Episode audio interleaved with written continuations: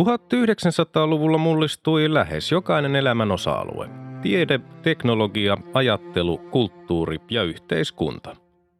Vuosisadan tärkeitä ilmiöitä olivat esimerkiksi kolonialismin huipennus ja siirtomaavallan purkautuminen, ensimmäinen ja toinen maailmansota, ydinvoima, avaruustutkimus, kylmäsota, globalisaatio, väestön kasvu, ympäristöongelmat ja digitaalinen vallankumous.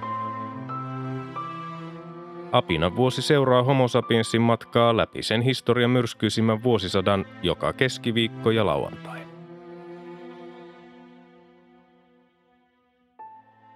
Vuosi 1977. Ensimmäinen tammikuuta Suomen kaikki vielä jäljellä olleet kauppalat Kotkaan liitettyä Karhulaa lukuun ottamatta, Alavus, Anjalankoski, Haapajärvi, Harjavalta, Huittinen, Ikaalinen, Jämsä, Karjaa, Karkkila, Kokemäki, Kurikka, Lapua, Nokia, Oulainen, Outokumpu, Parainen, Parkano, Suolahti, Suonenjoki, Toijala ja Virrat muutettiin kaupungeiksi. Kaupunkien lukumäärä lisääntyi 21 ja oli nyt 84. Samana päivänä 1.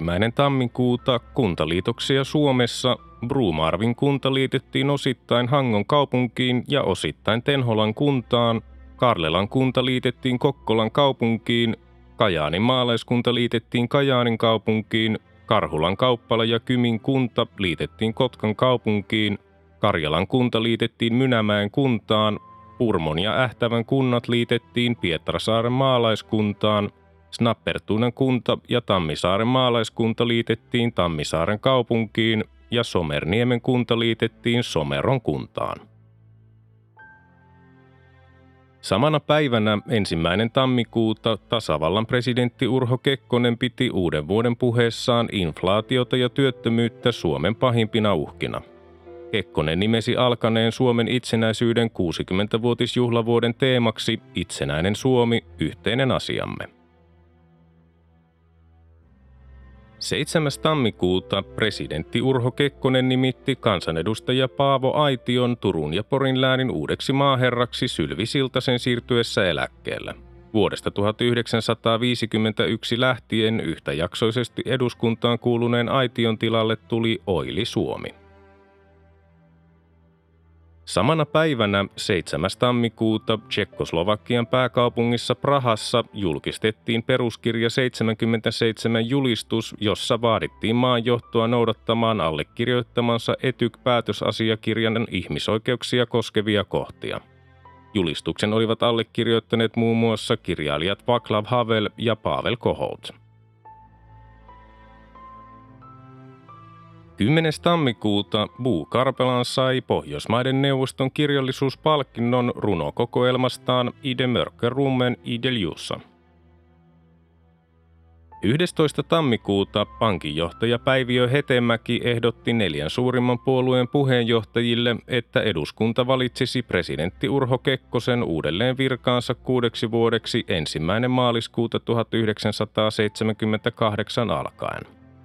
Puoluejohtajat suhtautuivat ehdotukseen varovaisesti luvaten harkita sitä. Samana päivänä 11. tammikuuta arkkitehdit Eero Hyvämäki, Jukka Karhunen ja Risto Parkkinen voittivat Helsingin uuden oopperatalon suunnittelukilpailun ehdotuksellaan Skaala Puikko. 13. tammikuuta 2 lentäjää sai surmansa ilmavoimien Fuga Magister -harjoituskoneen maahansyöksyssä Rissalassa lähellä Kuopiota. 16. tammikuuta Suomen Punainen Risti aloitti 100-vuotisjuhlavuotensa vieton. Seuraavana päivänä 17. tammikuuta 2 murhasta kuolemaan tuomittu Gary Gilmore teloitettiin ampumalla Yhdysvalloissa Utahin osavaltiossa. Gilmoren teloitus oli ensimmäinen Yhdysvalloissa yli 10 vuoteen. Huomiota oli herättänyt, että Gilmore oli vastustanut asianajajansa yrityksiä tuomion muuttamiseksi elinkautiseksi vankeusrangaistukseksi. Hän oli myös yrittänyt 2 itsemurhaa ennen teloitustaan. 18. tammikuuta aiemmin tuntematon legioonalaistautia aiheuttava bakteeri tunnistettiin. Samana päivänä 18. tammikuuta Australian Granvillessä lähellä Sydneytä tapahtuneessa rautatieonnettomuudessa kuoli 83 ihmistä. 19. tammikuuta Yhdysvaltain presidentti Gerald Ford armahti toiseksi viimeisenä virkapäivänään Iva Toguri Da Guinon Japanin sotapropagandaa toisessa maailmansodassa juontaneen niin kutsutun Tokyo Rosin. 20. tammikuuta Gerald Fordin seuraaja Jimmy Carter astui virkaansa Yhdysvaltain presidenttinä. Seuraavana päivänä 21. tammikuuta Jimmy Carter armahti Vietnamin sodan kutsuntoja vältelleet. Samana päivänä 21. tammikuuta presidentti Urho Kekkonen kehotti valtiopäivien päättäjäisessä pitämässään puheessa eduskuntaa omaksumaan jämäkämmän otteen hallituksiin. 29. tammikuuta Egyptin presidentti Anwar Sadat syytti Neuvostoliittoa Egyptin sisäisten levottomuuksien lietsomisesta. 1. helmikuuta presidentti Urho Kekkonen torjui virkakautensa kaavaillun pidentämisen poikkeusmenettelyllä.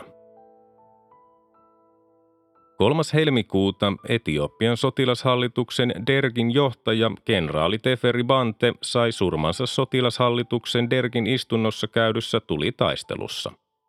Everstiluutnantti Mengistu Haile Mariam vahvisti asemaansa maan johdossa.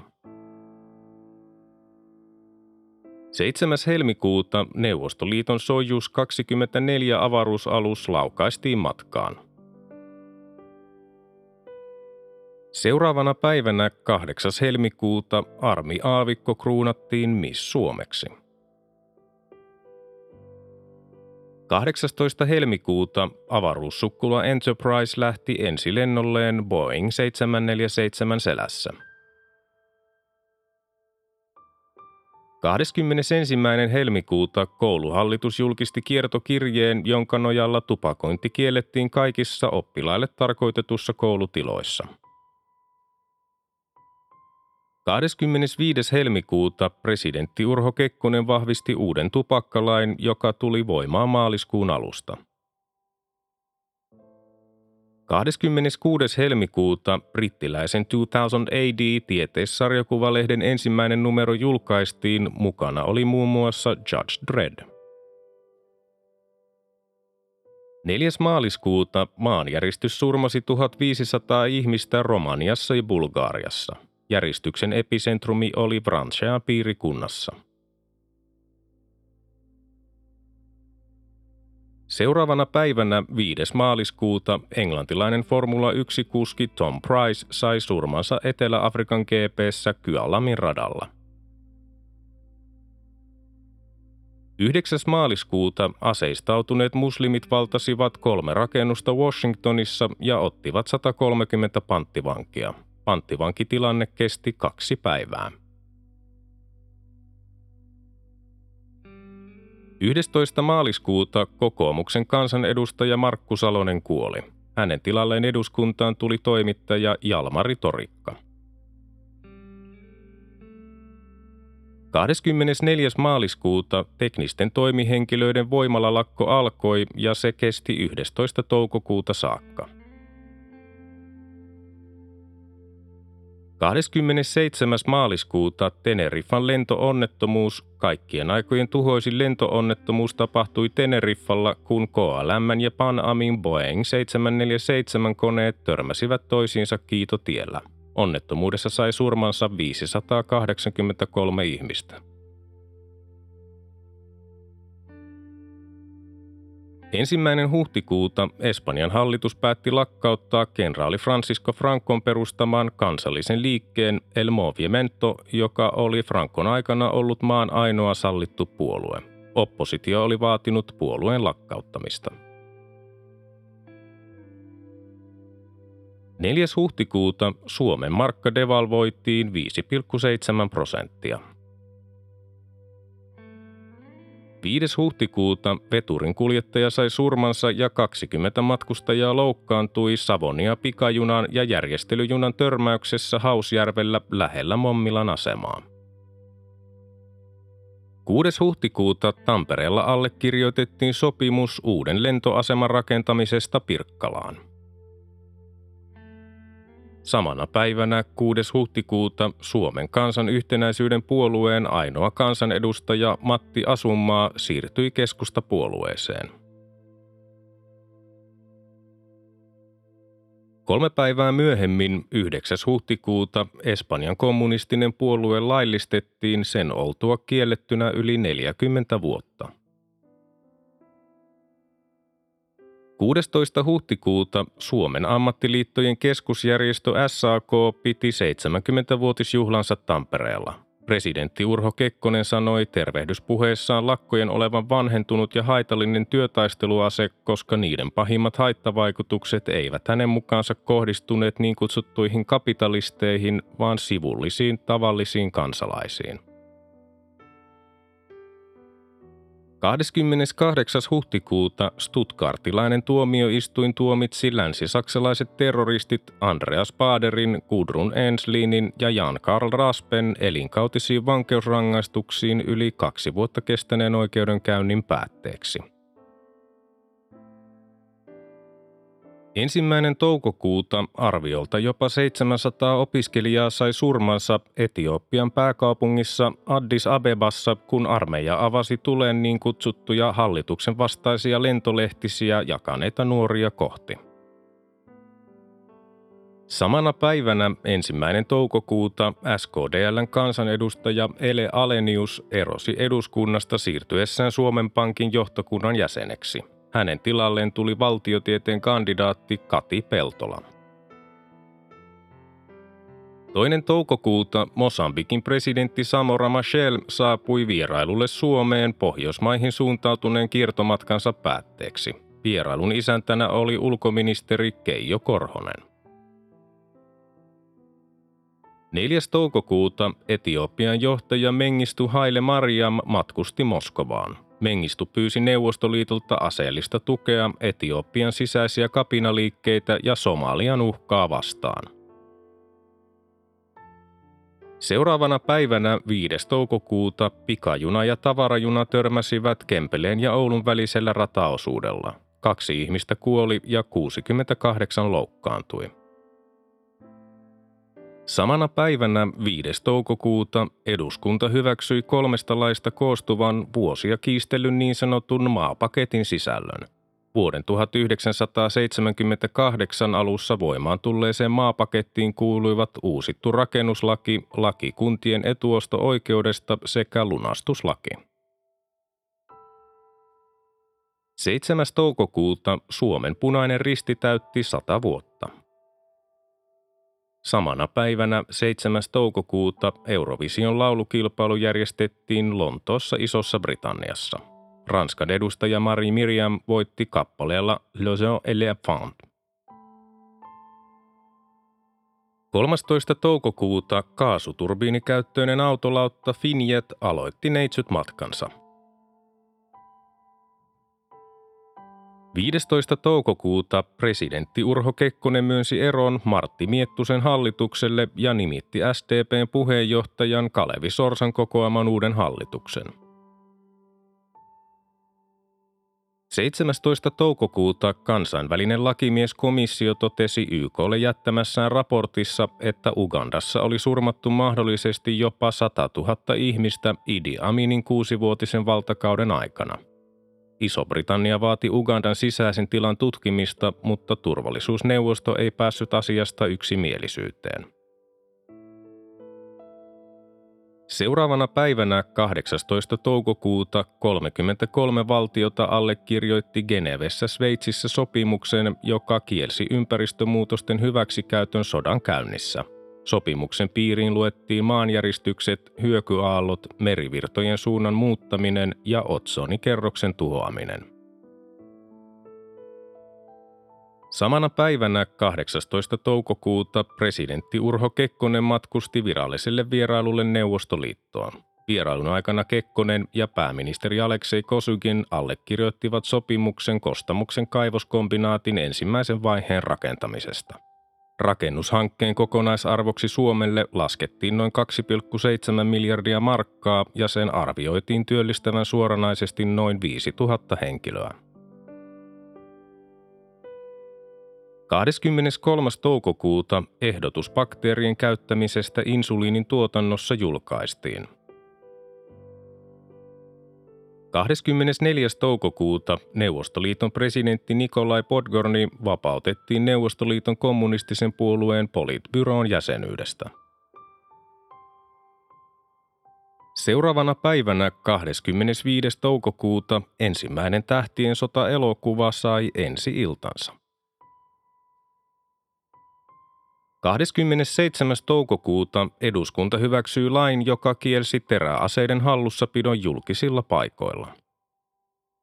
Samana päivänä 27. toukokuuta Maa- ja metsätaloustuottajan keskusliitto MTK täytti 70 vuotta. 28. toukokuuta Southgateissa Kentuckyssa Beverly Hills Supper Clubin tulipalossa kuoli 165 ihmistä. Rakennus oli palanut jo aikaisemmin vuonna 1970, eikä siellä ollut sprinkler-laitteistoa. 5. kesäkuuta vallankaappaus Seychelleillä. Samana päivänä 5. kesäkuuta Apple II-mikrotietokone tuli myyntiin. 7. kesäkuuta Suomen ja Ruotsin pääministerit Kalevi Sorsa ja Thorbjörn Fälldin sopivat Fälldinin kaksipäiväisen Suomen vierailun päätteeksi, että maat pyrkivät yhdessä hillitsemään suomalaisten muuttoa Ruotsiin. 12. kesäkuuta kokoomus asettui virallisesti tukemaan presidentti Urho Kekkosta vuoden 1978 vaaleissa ja päätti torjua vaaliliitot vuoden 1979 eduskuntavaaleissa niiden puolueiden kanssa, jotka asettuisivat presidentin vaaleissa eri linjoille kuin kokoomus. Päätös suuntautui etenkin Suomen kristillistä liittoa vastaan. 15. kesäkuuta Espanjassa pidettiin parlamenttivaalit. 20. kesäkuuta kansallispuistokomitea esitti Suomen alueelle perustettavaksi 43 uutta kansallispuistoa ja 16 uutta luonnonpuistoa. 23. kesäkuuta Neuvostoliitto syytti niin kutsuttuja eurokommunisteja aikomuksesta muodostaa Länsi-Eurooppaan uusi sosialististen maiden vastainen ryhmittymä. Novoje Vremja-lehden hyökkäyksen pääkohteena oli Espanjan kommunistisen puolueen puheenjohtaja Santiago Carrillo. 27. kesäkuuta Djibouti itsenäistyi. 30. kesäkuuta Kaakkois-Aasian puolustusliitto SEATO lakkautettiin.